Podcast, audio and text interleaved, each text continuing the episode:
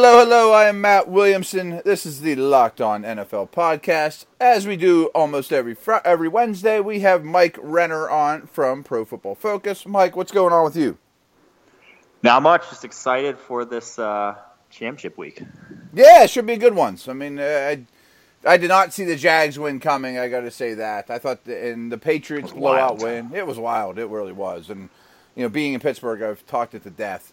Um, we weren't able to hook up last week because you had some internet connections, but I was really excited to talk to you about something you were working on a week ago, which is still really relevant. And it seems like a million years ago, but in the wild card round, the Bills, the Rams, the Panthers, and the Chiefs were all eliminated. And you were doing a bunch of good work on where those teams are who's set up to become to stay in contention or to step it up or who could fall from grace. And let's just kind of chat about that for 10, 15 minutes. Yeah, it was interesting because so, you know only one of those teams had made the playoffs the year prior. Uh, True. the yeah. Chiefs. Uh, but when I went through and looked at it, I think they're the ones heading in the worst direction of the three. To be honest, I, I think the Chiefs this offseason is going to be a huge one just because they really haven't added – a ton of depth on that roster. I think that's where they got themselves the most in trouble this season. Is just those mid-round picks have not been turning into competent starters for them. You know, they've hit on some high guys like Chris Jones, Marcus Peters in recent years, but that sort of you know depth that championship caliber teams have, they didn't have, and we saw that you know when they had a handful of injuries on the defensive side of the ball, they just couldn't replace them. So the Chiefs really have some question marks going forward. Obviously, Alex Smith, what they're going to do with him with his contract being over the cap next year like they are, they might have to deal him, have to cut him. I'm not sure what they're going to do, but I think they were in the worst spot. I had the Rams in the best spot. The way that roster is going looks good. Now they have some key free agents hitting the market, Trumaine Johnson among them, but they got a ton of cap space. That's a team that this just felt like the tip of the iceberg uh, for them. I, I thought they had a good chance to win that game against Falcons. Obviously didn't, but I think this team is set up to the next handful of years. If they can just re-sign Aaron Donald or extend him at some point, uh, he's still under contract for next year. But if they can get him locked up, that's a team that's uh, that's going to compete for a while in the NFC. So you kind of looked at this. This is how I would have done it. I'm just kind of guessing that's how you did it as well. Was if all four of these teams offered offered you their GM job, how would you rank them, and who's in the best shape to win going yes. forward? Yeah. You know that type of way. So let's mm-hmm. stick with KC here for a minute. Like I think you mentioned this that they're they are pretty cap stricken. I mean, that was a big reason they traded Jeremy Maclin, which seems like a million years ago. I mean, that they just needed some cap room. Um, I very much believe that Cleveland, Jacksonville, five other teams will offer Kansas City a second round pick for Alex Smith, and they'll say yes.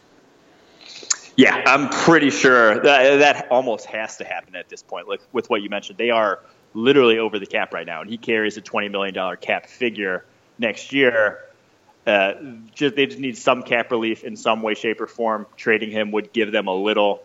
So, and with Patrick Mahomes, you didn't you didn't draft him to sit on the bench for two to three years. Now, Alex Smith obviously had a career year, was far exceeded the expectations he had set up to this point, but you just you you like you have to move on from him at this point. It is just there. He is not in the future plan. So I think whatever they can get back from him, they probably will get, like you said, a second round or something back from him. They just have to take it. Yeah, and you know, like you said, I mean, kind of going away from a guy playing his best doesn't make a whole lot of sense. But you maybe, you know, a year ago you'd have got a third round pick. This year you get a second round pick. You know, like you're going to get more in return for him right now. I always go back to the Browns. It, if I was the Browns and I couldn't land Kirk Cousins, I would give you the first pick in the second round for Alex Smith, even though I'm overpaying, and I'd still draft Sam Darnold, and maybe my quarterback situation's done. Yeah, I don't think it's crazy for the Browns. At the same time, he is, you know, Alex Smith is in his mid 30s. You don't know how long this is going to last for him. You, you, are trading a second rounder for a guy who's under contract for one more year. Uh, I don't. I wouldn't hate it though. Like mm-hmm. I, I was. I thought it was crazy that they didn't get in on the Jimmy G trade because their strategy with all those picks should have just been keep throwing darts at the. You know, take as many chances as you possibly can at the quarterback position until you hit one. And so uh, I, I do think just doing anything this offseason is better than uh, obviously what they've had. right. Do you agree, though, that Kansas City's roster, as it stands right this second, is better than Buffalo's? Oh, yeah, I, I do think so. Uh, the, my, the, thing is, they just seem old. Uh, they seem like they've gotten old at a handful of positions. Justin Houston, uh, Eric Berry, Derrick Johnson on defense. Those guys aren't getting better at this point in their careers. It's a uh, you know a question if Berry ever gets back to his form after tearing his Achilles. Derrick Johnson, obviously in his late 30s, not, may not even be a lock to come back next year. And Tamba is at the end of his career. He didn't even play this season. He was terribly ineffective. He might be done. And they really haven't replaced those guys. You know, Dee Ford is not never developed into the the threat across from Houston that they thought he would be.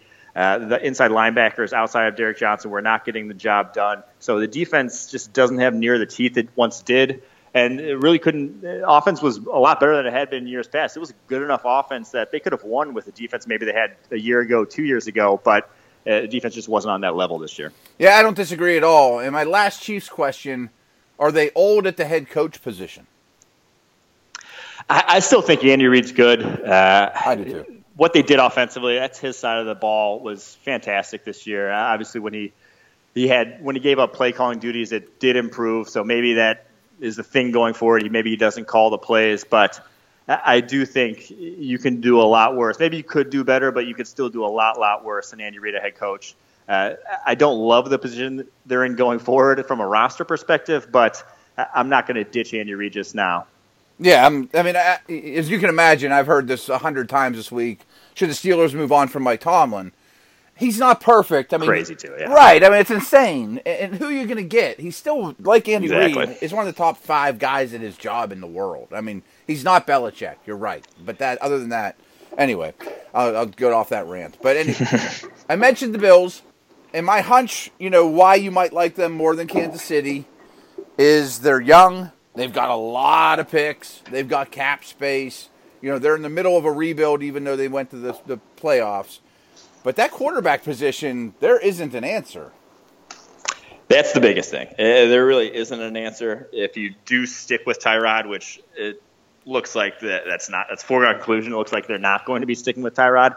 Uh, you could run a run heavy offense. You know, you could run you know model your offense off something like Carolina or Seattle. Even go back to what they had uh, before Rick Dennison uh, and when they had you know Greg Roman running the offense. So I, I do think that you could have a competent offense with them, but yeah, they need to address quarterback. I wouldn't be surprised if they use one of those two first round picks to, or though both those first round picks to try to jump up in the draft to snag one of them this year.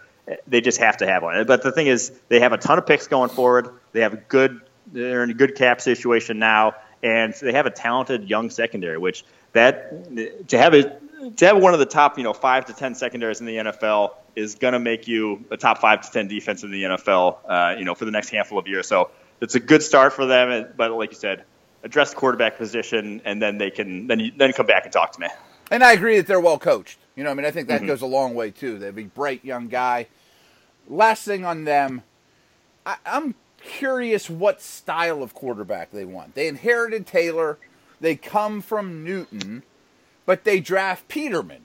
You know, like, and they seem to love Peterman. And I mean, I watched them a lot of Pitt, and I get you know the, the game manager aspect of it.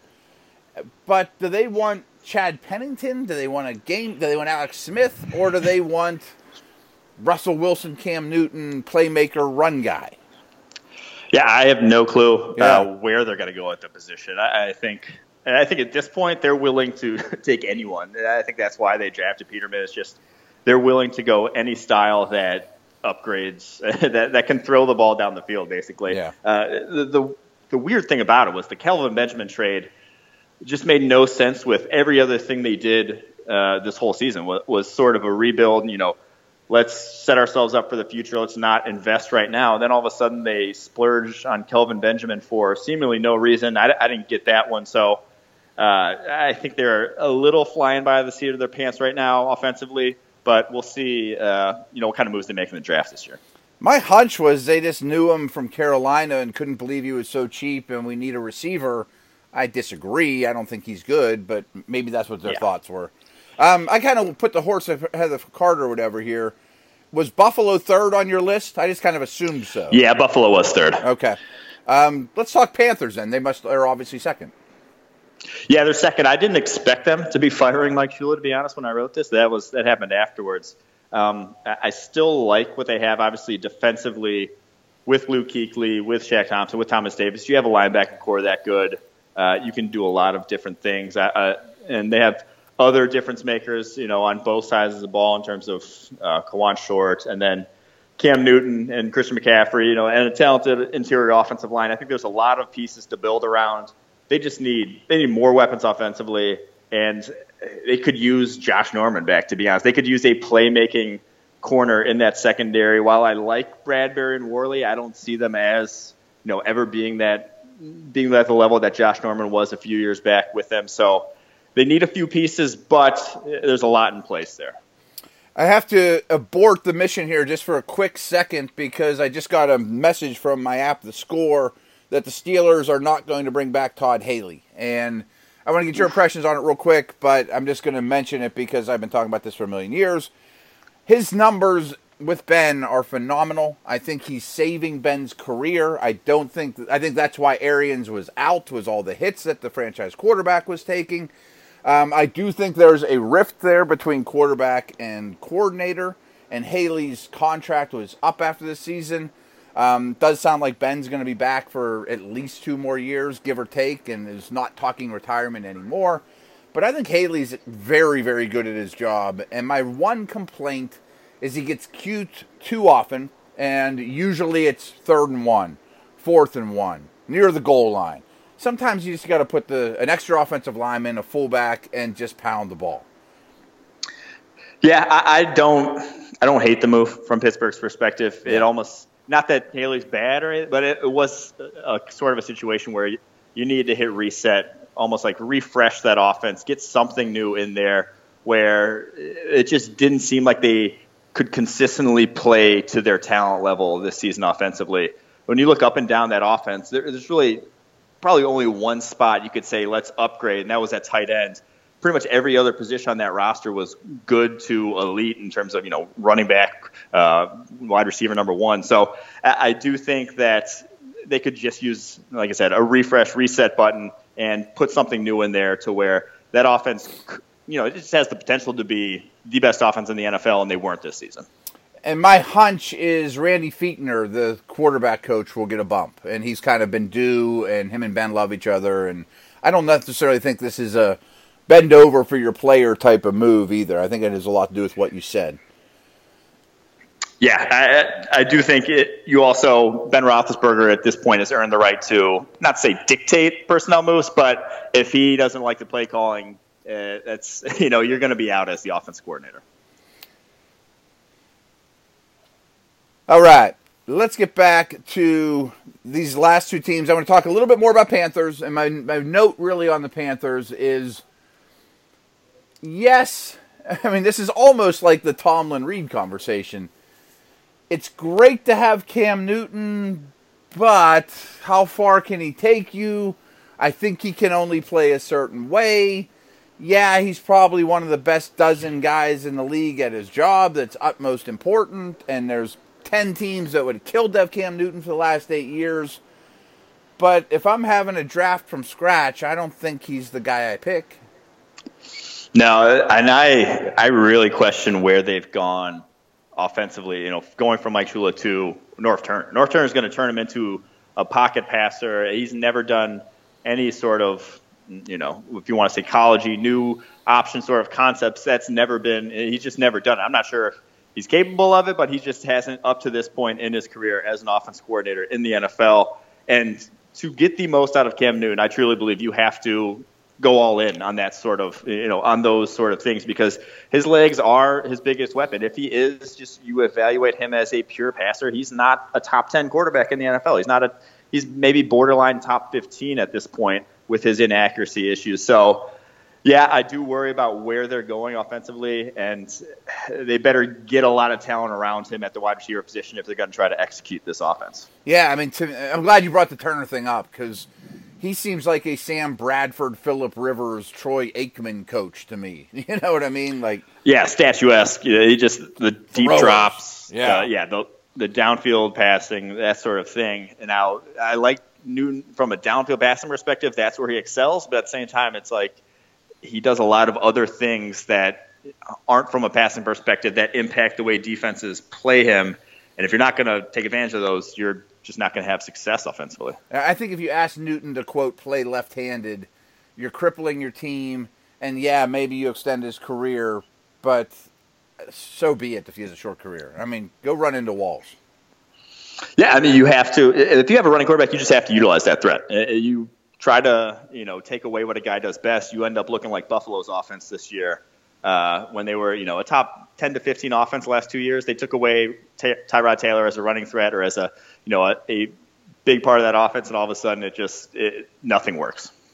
Yeah, and a lot worked right for the Rams, and you talked about them before. I think it's pretty obvious of the Rams, Bills, Chiefs, Panthers.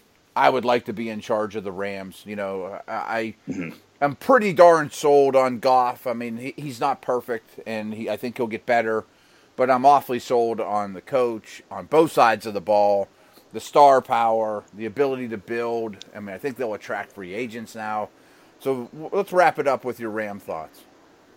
Yeah, there's one. The one thing, if I do have one criticism about the Rams right now, that I would worry me as a GM is that they have you know 20 million wrapped up in their linebacking corps next year, and Alex Barron, uh, or Mark Barron, excuse me, and uh, I do that all the time too for some reason. And Alec Ogletree, I mixed the names up there, but that uh, legitimately could upgrade at both those linebacker positions, and you got 20 million wrapped up in them, and you have 10 million wrapped up in Tavon Austin, three guys who are not impact players. Uh, that's never good, but that's again a short-term problem. Uh, and they do have enough cap space to address guys like Sammy Watkins, Trumaine Johnson hitting free agency. So yeah, there's a lot to like, and going forward, I, I, think they move past the wild card round next year and maybe uh, compete in the NFC a little more. Now, the Austin situation is a nightmare, but such is life. They inherited it. How would you prioritize Watson versus or Watkins versus Johnson, Trumaine? I, th- I think you go cornerback at this point. They, they, the way they utilized Watkins was a lot as a decoy. It was not as a true, you know, number one receiver like they utilized him in Buffalo he was just one cog in a machine. It seemed like, and not you know the the engine driving it. So I, I do think that I'd if I had to choose one of the two, I'd go with this corner. And if you're sitting there in the first round and all things are pretty equal, what position are you looking at? I might go another pass rusher to pair along with Robert Quinn mm-hmm. and Aaron Donald, just because eh, if you can just they really the guys outside of Aaron Donald this year did not have great years. And if you can put one more guy on that defensive line, it takes it from you know very good to scary, scary. level. Yeah, so right. yeah, if they can get someone there, I think that would be where I'd go. Yeah, I think that's a pretty good call. I mean, I guess it depends. Obviously, if Watkins were to leave or Trumaine were to leave, then that creates a hole, mm-hmm. and you'd have to find a guy, and maybe throw in one more young offensive lineman in the mix wouldn't hurt. You know, Sullivan's up in age, Whitworth's not a young guy. And I also think because it's a very deep, the more draft prep I'm doing, it's a very deep running back draft that they're so Gurley dependent that maybe a third round, third or fourth round pick on a talented young back might not be a terrible idea. Yeah, it is a very deep class, and yeah, third, fourth round, you can get a guy who could be a pretty good, pretty good impersonation of Gurley in those rounds. Yeah, I mean, just spell him or when he's out and those type of things. So, Mike, this was fun as always. Um, maybe we'll talk about some of the other eliminated teams next week or whatever. Doesn't matter. Whatever we talk about, it's always been a good time. For sure. Thanks for having me, Matt. All right, bud. Take care.